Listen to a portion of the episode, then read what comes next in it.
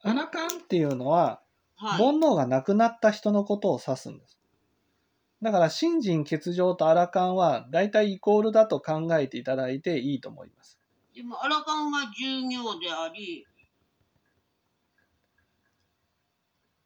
新人欠場はもっと。いや、だから、従業っていうのは、ね、その、し少、ね、少女の考え方で言うと、従業なんですよ。で、大乗を上に置いてるから分かんなくなるんです。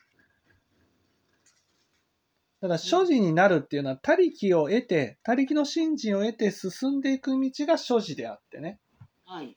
所持になったからといって、自分の悟り自体は従業よりもっと下なんですよ。従業より下。そう。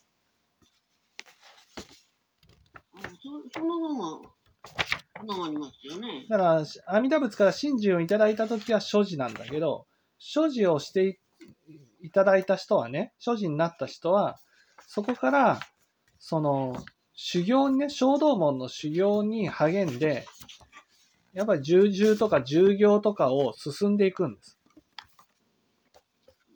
そうしたら、あの、欠場は、まだその、悟ったわけじゃないですよね。その心が向いただけで、欠場っていうのは、そうそう、向い向向いたことが決して変わらん向い変わただらないけで悟っ。たわけじゃないですよね。で、アラカンは悟ったわけですよね。そうそうそうそう。うん、そうすると、所持の方が下ですよね。まあ、所持の方が下だけど、大乗の方が上だっていう発想があるので上に置いてるだけです。ああ、上だという。だから、所持その従従業の方が実際は偉いんですよ。悟りの境地としては上なんです。上になってるわけだ。